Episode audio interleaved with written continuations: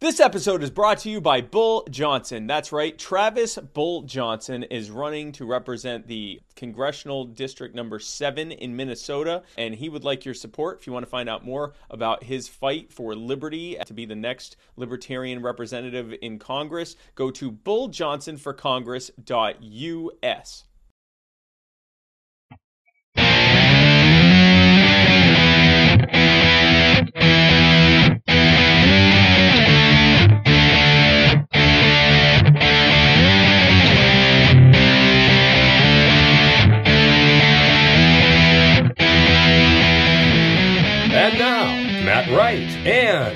Spike Cohen.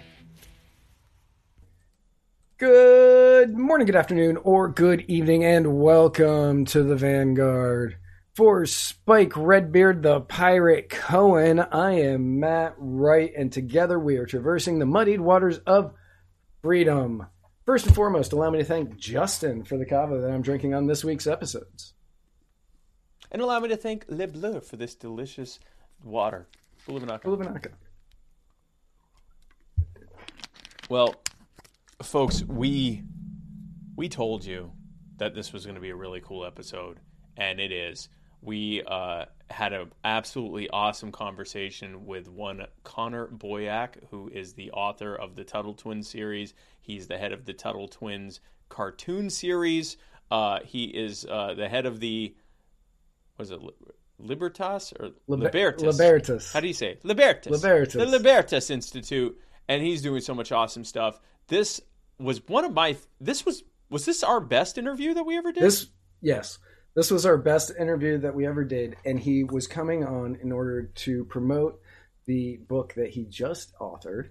Uh, it well, it's Yes. actually out now. I I wrote upcoming, but it is out now, and it is America's History, a Tuttle Twins series of stories, years 1215 to 1776. This is one of the greatest conversations that we have had with Yeah. anybody on this program. And um, Absolutely. it was, and if you want to get that book, TuttleTwins.com slash history. that's right, TuttleTwins.com slash history. It is available now. Please settle in and enjoy our interview with one Mr. Connor Boyack.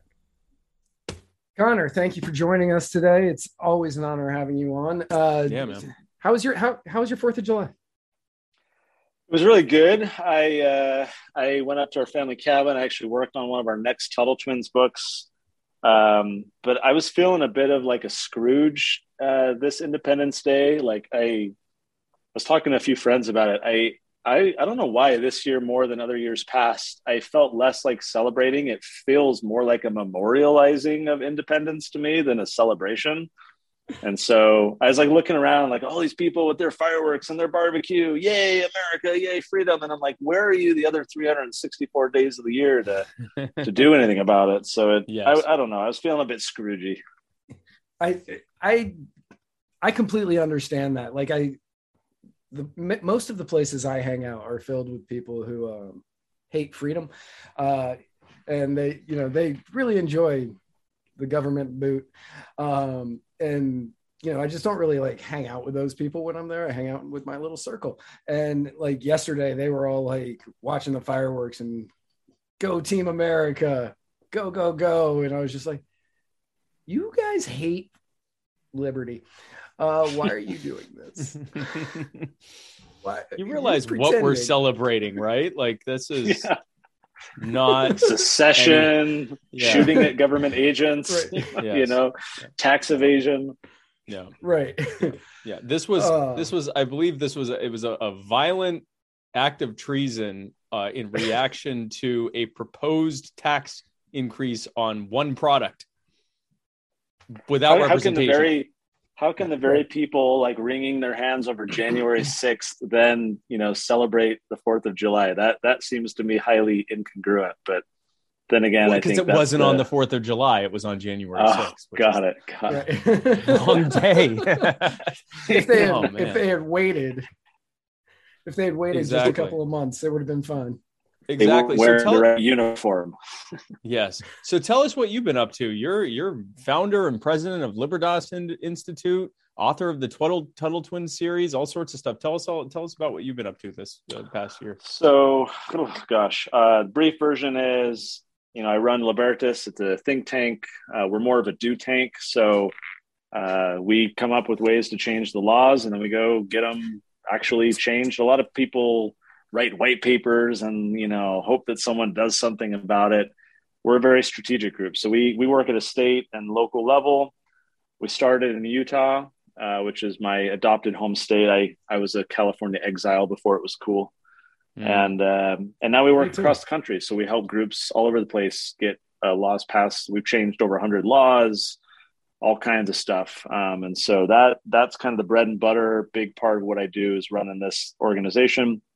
But then on the side, and it sounds weird to say that because it's become its own crazy animal, like another full time job. But this Tuttle Twins thing started as you know me and Elijah, my my partner. He's the illustrator you know, we just wanted to teach our kids these ideas and we wanted to, you know, I wanted my kids to understand what the heck dad does all day when he's out fighting eminent domain or civil asset forfeiture or whatever.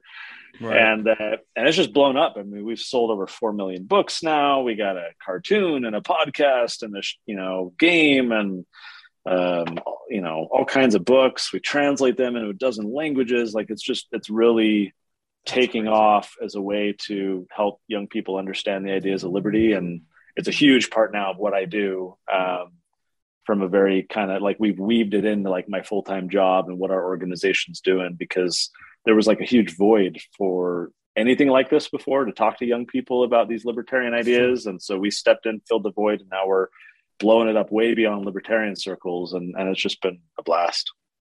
I know, especially with this uh, with the TV show, you're you've gone mainstream. I love how you call it the Tuttle Twins thing, like you know that's the thing that I do called Tuttle that Twins. Thing that you that's do. awesome.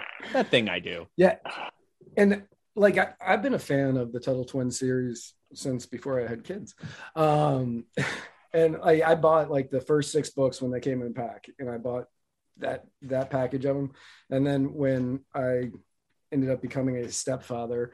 Uh, they destroyed those six, and then I got the what is it? The, the, See, that's the, how we've sold four million is because the yeah. kids destroy their first set. They, so we, they really do. It's only about five thousand um, people that have bought actually bought they just like keep buying million, them over bought like nine hundred copies. Yeah. and now I now I have the I think I have the full set. I might be missing one, um, but I have the full set, and I keep it in the office. And if they want to read it, I have to be there because I'm tired of them destroying them. um, but you have you have something new coming out, and uh, I'm actually I'm really excited about it. My fiance, soon to be wife, is uh, also very excited about it. Can you tell us a little bit about America's history? So, two two and a half years ago, two and a half years ago, I was flown into Chicago to a donor's office he brought together a bunch of groups like us that work on like K through 12 or you know uh, young people. So FEE was there, the Bill of Rights Institute. Uh, who else? Uh, I think Young Americans for Liberty may have been there, but just different like youth groups and and people trying to teach. And this donor was really interested in how we're teaching kids history. And he's like, let's work together. Let's kind of coordinate. Look at the left. They've got their, you know, critical race theory and 1619 project and all these things. So we meet the whole day. We're brainstorming. Nothing came of it and and that was a frustration for me because I felt like I was like trying to drive a lot of ideas. Yeah, what if we did this? Yeah, but uh, I left. I I flew home feeling like okay, nothing's really happening. So I I mapped out on the little Delta napkin they gave me like a if I were to do something, what would I do? And so I, I got home. I, I, bought. I mean, they're sitting over here on my desk. Some of them. These, in uh, fact, for the video, I'll show folks. I bought these like fat social studies books that poor like ten year olds have to carry in their backpack, and they're they've got back problems from the age of 10 lugging these things around ptsd yeah, right I, I, thought I, everything was on ipads now i thought like they were just giving tablets to kids in order to no man the, the money the money's in the textbooks because you release you know 87th edition and change two words and sell the new set mm. to the mm. school. And uh, so I flipped through all these books. I, I, came home, I went on Amazon and eBay. I buy all these textbooks where um, they're teaching kids about the Constitution, the Declaration, the Revolution, all the things. and I was like, okay, let's see like how this is actually working. And I get through all these books, and I was sh- maybe not shocked because I should have expected this, but I was just blown away at how little these books go into any depth. They they talk all about names and dates and when did this battle happen and who did what and they're just like barraging you with minutia about history that I, I, know young Connor detested. I hated learning that stuff because there was no yeah. meaning, there was no relevance to my life, whatever. These books completely fail when it com- came to the ideas, the philosophy, John Locke, the Judeo-Christian influence, the Greco-Roman influence, just the substance of like why these guys were doing what they did. And so we set out to create our own book um, that would do that. That would not only teach the stuff that happened, like who did what and when and why, but but more importantly, the ideas that motivated them. And, and we say all the time this quote: "Those who don't learn from the past are doomed to repeat it." Right. And yet we suck at teaching young kids how to learn from the past, let alone adults. Uh, we're teaching that these books, they're teaching them about the past, but that's totally different from teaching kids to learn from the past. And so that's what our book is aimed to do is like, here's all these philosophical ideas and values and things that they were talking about that motivated them. Oh, by the way, those same ideas apply to our day. Here's some ideas as to how, and suddenly become uh, history becomes more relevant than just this passing curiosity and memorizing names and dates. Now it's more like, hey, they went through something kind of similar. How did they handle that? What did they say about it? And maybe that can motivate me to know like what to do in, in the world today to make a difference. That's awesome. And no, that yeah, that's awesome. And so the books covers the span of 1215 to 1776. So like 161 years. I did that very or 561 years. Yeah. I was, um, I was, I, do you have a Tuttle Twins math book? yeah, I was gonna say I went to public school in Virginia, so don't oh, blame God. me for my math. Um, at least so you yeah, got the five, decimal five, point in the right spot. Right. That's true. Yeah. He did give us a whole number. Yeah.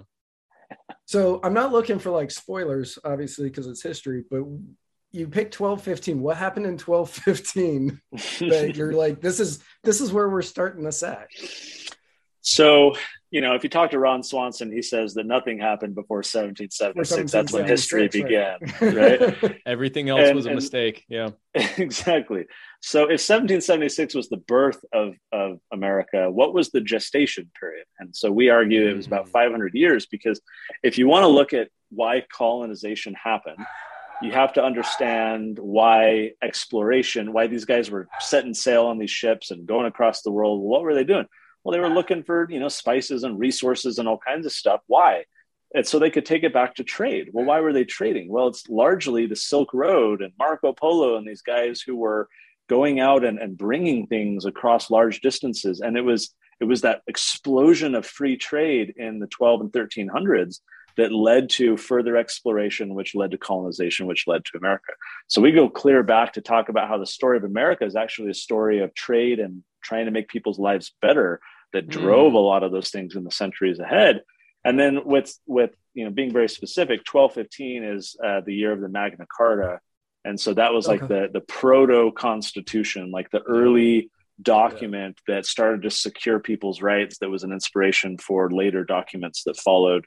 This for us is volume one. Like we at least intend to do a volume two, which is you know to be Ron Swanson, uh, continuing from 1776, the birth of America um, when when history actually started. Exactly, and and your audience will like this. I, I, shared this with Tom Woods too, but he was the first just the other day. Uh, but I know your audience will like this too. And and I should clarify this is tentative. Elijah and I are still just kind of planning this, but um, the thinking is here's volume one, and it ends at 1776, so it's birth of a revolution.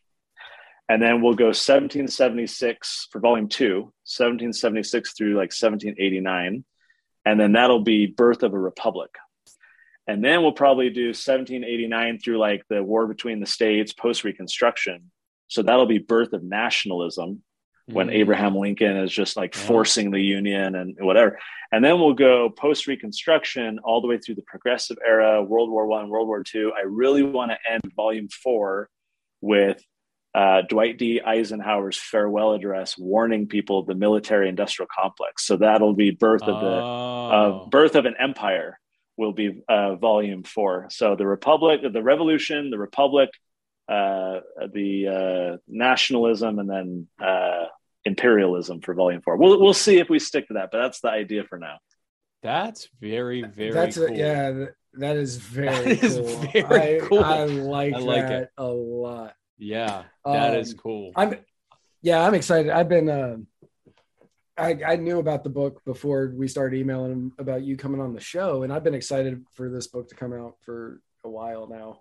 Um, but uh, yeah, I have seen the history that's being taught to second graders, and it's not right.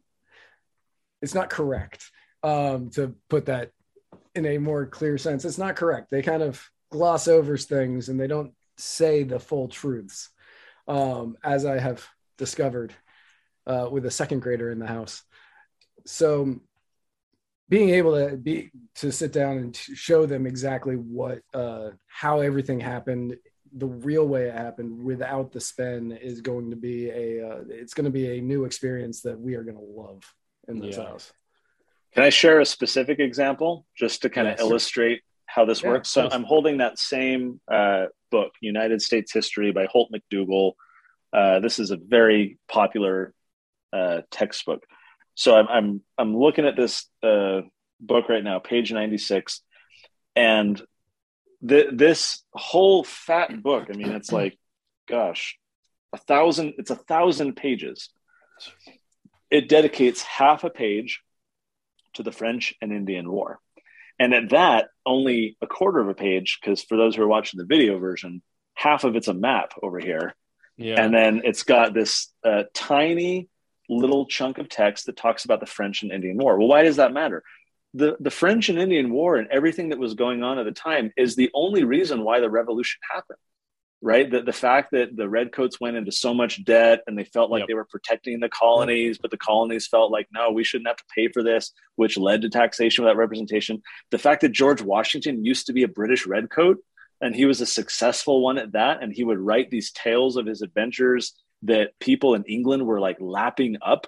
And so for them to realize later that that same guy was the guy now leading the rebellion, like there's so much happening in the French and Indian War. The fact that that what George like, I'm, I'm not going to give a spoiler. We talk about this in the book, but George Washington, like he is the reason why the whole revolution happened when he was a redcoat and what he was doing for the empire's holdings in his backyard. He triggered the war by getting into an altercation that spilled into more bloodshed, which grew into the French and Indian War, which led into the revolution. And George Washington said, This book can spare only two paragraphs to talk about the entire French and Indian War.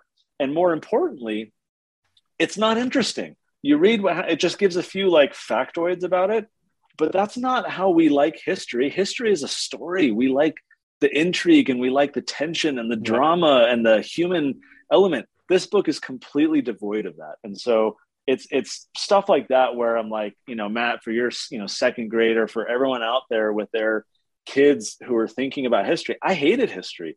I hated it because it was just all the memorization, the pump and dump for a test of like, I got to cram my head Yep. full of this, and Yep. oh, now I can forget it. And gosh, it wasn't until after college I started reading. Uh, I think Nullification by Tom Woods was one of my first history books that led me into you know reading all kinds of biographies and David McCullough and Kevin Gutzman and all these guys. Where I'm like, history is actually fascinating when you Yep. when you read stories and not just the names and dates. But I was deprived of all of that in school. And as a result, I was deprived of like the ideas and the way that it could be relevant to my life just because it was it was never taught that way. Exactly. I remember in in public the difference between in public school how history was taught, which I did not care about, and then how it was taught when I was homeschooled by my dad, which that was much more interesting. And then later on in life, when I started like watching the History Channel and things like that, where it would present like a compelling story, the difference was night and day. It's why I know this was in the late 90s. So I know everything there is to know about Hitler because for a very brief period of time, the History Channel was basically just the Hitler Channel. It was just every single It- thing yeah, it, it about was Hitler. It was all station. it was all Hitler. And so I knew every aspect of Hitler, but it was because they actually had compelling stories as to how this happened and everything else. So it's awesome that you're doing this because right now, you know, if you look at the what's available in terms of what's being taught to kids, it's either a very whitewashed version of American history that every year it just gets better than the year before, or this like, you know, th- this version of history that's critical but only on specific things and then goes to a really weird conclusion about what we should be now uh, instead of just presenting the the history, the facts and the history of how we got here, and the fact that that includes that you know we went from being uh, it's almost like the Star Wars story. Like you go from being this republic to being an empire, and that leads to the harm that we're experiencing today as a result of it. I think it's fantastic what you're doing. No, yeah, more happy it, about it. It is absolutely amazing. Um, to kind of switch gears a little bit, but like education, obviously, since we can roughly say the 1970s, has been going downhill, um, or at least staying. You know, I wonder what happened. What could 70s. have happened in the 70s? Hmm. Um, Would have been the Department of Education. yes, um, ten points. Uh, Thank you. So there's been there's been a lot of movements recently in like the school choice movement, the the homeschooling movement. Um, recently we saw that the Supreme there was the case in Maine, um, which if I was smarter, I would have put the name of that in my notes here. But uh, where the Maine Department of Education wasn't allowing a Christian school to uh, get the voucher funds, but the Supreme Court said no, you have to give them this option if you they if they don't have any other option. Um, are you seeing these win as wins? Are you seeing them as delaying the inevitable? That's a good question. So um, the Maine case is a really interesting one. Um, the the families, it was uh, Carson versus it wasn't versus the state, it was versus Makin. I think. I think Makin, that was the yeah. Super, yeah. yeah. Carson versus Makin, and um, you know this is interesting because in a lot of states you have these uh, they're called Blaine amendments, where you know over the decades they've had these uh, I'll call them litmus tests for you know sectarianism that you can't use public uh, funds, uh, tax dollars uh, to for any religious school. And to that, I always kind of snidely say, you know, show me a public school that isn't a religious school. It's just a different Thank religion, you, you know, statism and secularism or whatever. But like, what is religion ultimately but a belief system that's advanced as truth through propaganda right or wrong, yes. positive and virtuous, yep. or negative yep. Yep. and and you know Hitler like, right? Like ultimately, it's the propagation of ideas and who claims those is true. And the, so the public schools are these seminaries of learning for the you know statist religion. And so why is it okay to force taxpayers to fund that rather than some other you know definition of truth and um, granted, I think no taxpayer investment would be superior. I think we'd all agree on that. Uh, but to the extent that it exists, then you know maybe we ought to not uh, prop up a monopoly and and uh, its indoctrination camps compared to what parents would prefer for their kids that would pull them out of these indoctrination camps into other you know avenues of learning. So to your question, Matt, I I feel like this is inevitable. I feel like the teachers union is really weak. I think that unions in general are weak. I think that we're in a post-union era. I think people have very little tolerance for unions. I, I, know Biden and others like to lean into them, but there's there's not a lot of love outside of kind of that core group of pro-union folks that are getting old and dying off. I don't really see young people really being enthralled with unions and the the idea of them. So I, I feel like the teachers' unions are waning. I feel like the composition of the Supreme Court clearly is well positioned to knock down a lot of this stuff. I think if you look at where the energy is, in, in kind of the school choice movement? Is the energy on the pro school choice side or is it on kind of the teachers unions and whatever? I think the energy is is way more heavily on the pro school choice uh, movement side. That's where investment is. That's where energy and activism is. Um, I think COVID accelerated it. You see all the, I mean, look at the school board meetings. It's all the angry soccer moms that are, yep. you know, coming to tear the head off of the, you know, school board. So I just feel like all those things are compounding. And um, I think there will be setbacks. I think, uh, frankly, I think there's a lot of problems with school choice. I think I think it's not a utopian thing. I think in, no. it does maybe no. invite a level of government regulation, and there are ways to structure it better and be cautious of like. I, so I don't think it's this utopian thing, but on the net, I think it's way superior to the kind of uh, degraded status of public schooling. I think it's going to serve and save kids. And for that reason, I think it's worth putting effort into. And I think that effort, as we've seen with the Supreme Court ruling, is going to be productive in the next few years to open up and unlock a lot of opportunities for kids that they would not have by going to their local neighborhood school and that degraded experience that it would afford.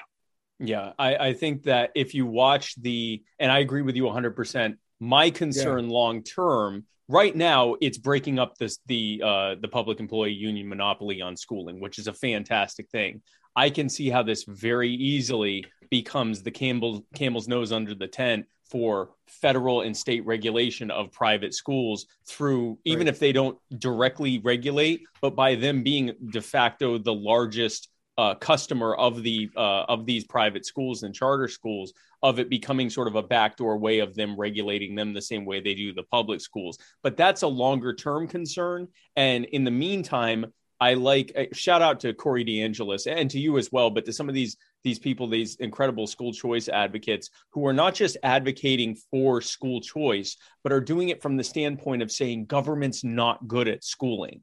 And so yeah. You know if they're going to take your money then it should go towards the school of your choice. But we'd prefer that they just not take your money at all, like you said. So I like the way it's being presented. Um, and so even though I, I share the same concerns you do long term, I think that this is being done as a step down to eventually just getting government uh, out of schooling on on both the uh, regulation and and um, I guess monopoly side, but also on the funding side as well. Um, and I agree with you 100. percent That the public employee unions, especially, are on their are on their their death throes. Uh, the teachers unions are falling apart. I've been to multiple uh, police accountability rallies across the country where it's mostly progressives there, and they're calling for stuff like abolishing police unions. And meanwhile, I agree with them, but you would have never heard abolish police mm-hmm. unions from anything even left of I, I, don't know, left of uh, Mitch McConnell, uh, which uh, you know, I, like any anything outside of the center right, you would have never heard anyone calling for abolishing any kind of public employee union. So no, I think they're in their death throes, and it's a beautiful thing to watch.